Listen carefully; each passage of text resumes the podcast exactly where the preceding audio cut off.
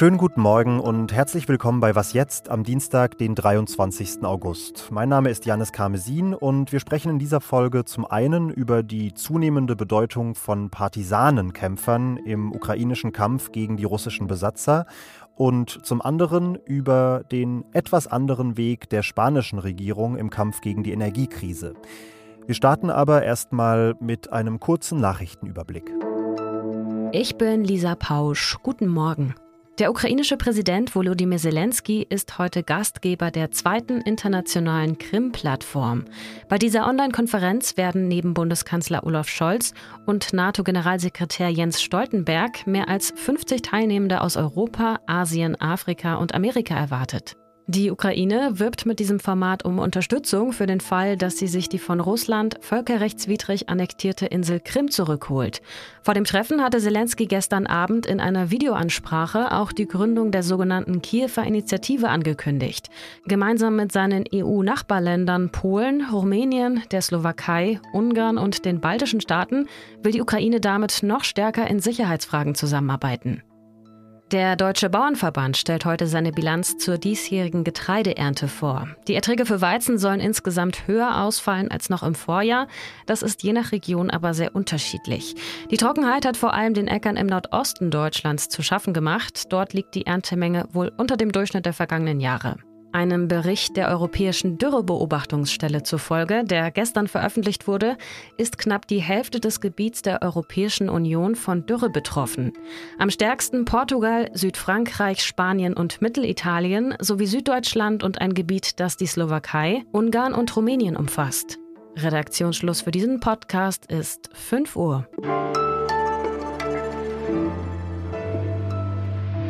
Neben den ich nenne es mal regulären Gefechten mit Panzern und Raketen kämpft die russische Armee in der Ukraine gerade auch noch einen zweiten Kampf. Denn speziell im Süden des Landes und auf der annektierten Halbinsel Krim nehmen in letzter Zeit offenbar die Anschläge und Sabotageakte durch ukrainische Partisanen zu, also durch zivile ukrainetreue Widerstandskämpfer. Diese sollen unter anderem maßgeblich an der großen Explosion eines Munitionsdepots auf der Krim vor ungefähr einer Woche beteiligt gewesen sein. Und was wir sonst noch über diese Gruppen wissen und inwiefern sie gerade tatsächlich das Kriegsgeschehen verändern könnten, das bespreche ich jetzt mit Hauke Friedrichs, unserem Zeit Online Militärfachmann. Hallo Hauke. Hallo. Hauke, wie und vor allem mit welchem Ziel gehen diese Gruppen denn in der Ukraine offenbar vor? Ähm, wie du bereits gesagt hast, äh, muss man sehr vorsichtig sein, weil unsere Informationen über die Partisanen sind zum Teil etwas vage. Das gibt auf jeden Fall sehr unterschiedliche ähm, äh, Gruppen. Es werden Brücken gesprengt, es werden die Munitionsdepots angegriffen. Es geht darum, den russischen Nachschub äh, zu zerstören. Es geht aber auch darum, um Referenten zu verhindern, mit denen äh, Russland weitere Teile der Ukraine offenbar unabhängig oder an sich selber anschließen ähm, will. Andere bringen aber auch nur ähm, Anschriften an Wände an, verteilen Flugblätter und machen mehr so klassische Widerstandsarbeit. Das ist sehr unterschiedlich. Ist das denn tatsächlich ein Vorgehen, das für Russland ein ernstes Problem werden kann? Ja, das wird jetzt schon für Russland zu einem ernsten Problem. Selbst wenn nicht jeder ähm, Russe Zugang zu freien Medien hat, ist es natürlich, wird es immer offensichtlicher, dass äh, es eine große Schwäche gibt. Die besetzten Gebiete können nicht dauerhaft tatsächlich kontrolliert werden. Dazu braucht man sehr, sehr viele Soldaten am Boden, also Infanteristen. Das schafft ähm, die russische Regierung gar nicht, diese Gebiete effektiv zu kontrollieren. Und gerade ähm, gesprengte Brücken, ähm, gesprengte Munitionsdepots verhindern, dass im Donbass und auch im Süden ähm, die Russen ihre Artillerieüberlegenheit einsetzen können. Und kann man ja bereits sehen, dass im Donbass äh, die Russen seit äh, Tagen und Wochen nur noch extrem geringe ähm, Eroberungen erzielen können und die Front erstarrt ist, während im Süden die ukrainische Gegenoffensive, wenn auch sehr langsam, weiterläuft. Und vor allem steht es ja auch im Kontrast zu der Erzählung, die in Russland ja nach wie vor kursiert, dass man versuche, in der Ukraine Menschen in Anführungsstrichen zu befreien, die sich eher Russland zugehörig fühlten. Ne? Das stimmt, obwohl die Partisanen zum Teil ähm, sicherlich ähm, Spezialkräfte der ukrainischen Armee sind, die mit äh, Leuten vor Ort, ähm, die loyal zur Regierung in Kiew stehen, zusammenarbeiten. So äh, berichtet es zumindest die New York Times. Und auch die Russen scheinen ja gar keine Ahnung zu haben, wer eigentlich der Gegner und wo der Gegner ist. Wie ernst sie diese ähm, Angriffe nehmen, zeigt auch, äh, dass Flugzeuge verlegt wurden von der Krim weiter ins sichere im Hinterland, dass die Alarmstufen erhöht wurden ähm, und dass halt äh, russische Urlauber, die auf der Krim waren, ähm, evakuiert wurden. Und so kriegen das natürlich auch viele Russen mit, äh, dass die Spezialoperation, wie Putin sie ja nennt, nicht gut läuft. Und wie reagiert Russland darauf, beziehungsweise welche Reaktionen erwartest du von Russland auf diese Partisanen? Ja, natürlich versuchen sie jetzt die Partisanenangriffe zu unterbinden.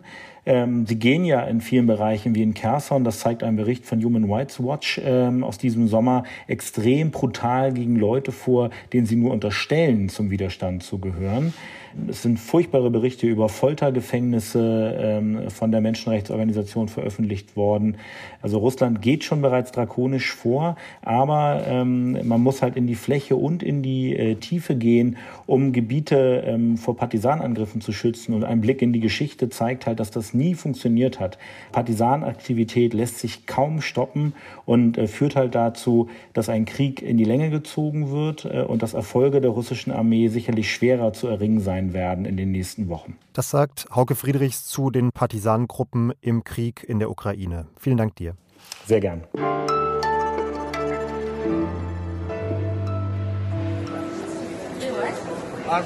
Ende 2019 kursierte ein Video von einer Kunstmesse in Miami im Internet. Ein Mann war da zu sehen, der schlendert durch die Gänge vorbei an den Bildern und er bleibt dann vor einem besonderen Werk des Künstlers Maurizio Cattelan stehen.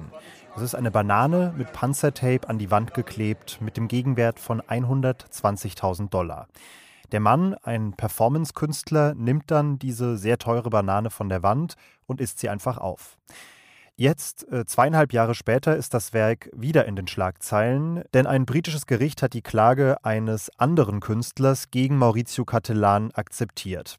Der heißt Joe Morford und sagt, Cattelan habe die Idee geklaut, denn er selbst habe schon vor über 20 Jahren mal eine Banane mit Panzertape an eine Wand geklebt.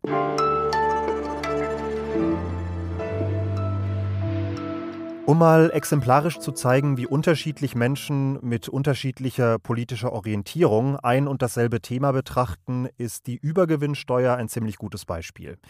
Auf der einen Seite Bundesfinanzminister Christian Lindner, Liberaler durch und durch, und er findet, diese Steuer ist Willkür auf Kosten wichtiger Arbeitgeber. Wer am Stammtisch entscheidet, was ein Übergewinn ist, der gibt das deutsche Steuerrecht der Willkür preis und dazu darf es nicht kommen. Auf der anderen Seite Spaniens Regierungschef Pedro Sánchez, Mitglied der Sozialistischen Partei, und er sagt: Somos una comunidad wir sind eine Gemeinschaft und wer mehr hat, muss auch mehr beitragen. Und nicht nur in dieser Frage geht die spanische Regierung in der aktuellen Krise den radikaleren Weg als die deutsche. Gleich mehrfach hat sich Spanien für Entlastungsmaßnahmen entschieden, die in Deutschland zwar diskutiert worden sind, aber am Ende abgelehnt wurden.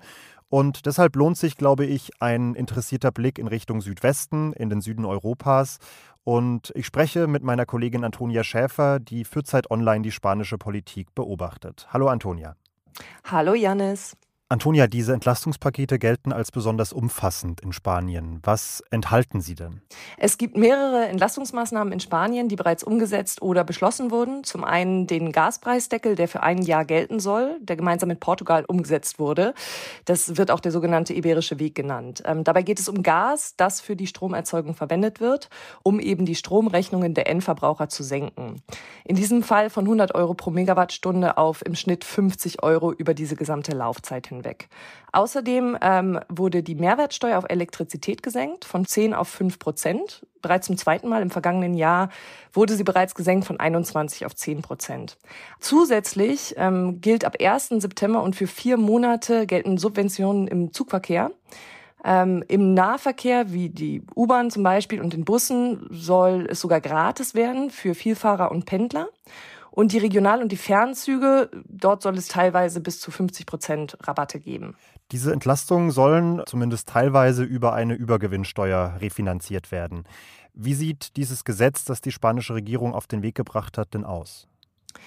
Grundsätzlich geht es bei einer Übergewinnsteuer ja darum, Unternehmen stärker zu belasten, die von der aktuellen Marktlage profitieren, ohne praktisch etwas dafür geleistet zu haben, also praktisch Zufallsgewinne einstreichen. In Spanien nehmen sie sich dabei die Energieunternehmen und die Banken vor. Konkret heißt das, dass 1,2 Prozent mehr Steuern auf den Gesamtumsatz von großen Energieunternehmen anfallen sollen und 4,8 Prozent auf Nettozinsgewinne und Kundengebühren von den Großbanken. Diese Ausnahmesteuer soll auf zwei Jahre angelegt sein und die Regierung hofft, über diese Laufzeit sieben Milliarden Euro damit einzunehmen.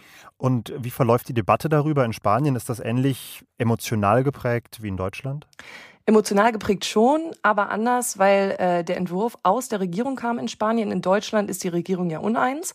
Ähm, in Spanien hört man eben Stimmen von der, zum Beispiel von der konservativen Oppositionspartei PP und die Vorstände der betroffenen Unternehmen haben den Entwurf scharf kritisiert. Experten fürchten unter anderem, dass die Steuer auf Verbraucher umgelegt werden könnte. Allerdings ist das auch im Gesetzesentwurf mitgedacht und soll unter Strafe gestellt werden. Aber wie gesagt, es ist auch überhaupt erst ein Entwurf und ob der eingeführt wird, ist noch nicht ganz klar. Denn das, dieser Gesetzesentwurf muss nach der Sommerpause erst einmal durch den Kongress. Und äh, die Unternehmen haben auch angekündigt, dass sie notfalls dagegen klagen wollen. Das sagt Antonia Schäfer zum spanischen Umgang mit der Energiekrise und der Inflation. Vielen Dank dir. Danke dir, Janis. Und damit endet was jetzt für diesen Morgen. Mit dem Update geht es am Nachmittag weiter. Was jetzt zeit.de ist unsere Mailadresse, falls Sie uns schreiben wollen. Ich bin Janis Karmesin und sage bis bald. Du hast hier die Haare ganz abgeschnitten, Janis. So Sommer, Sommerlook oder was ist das?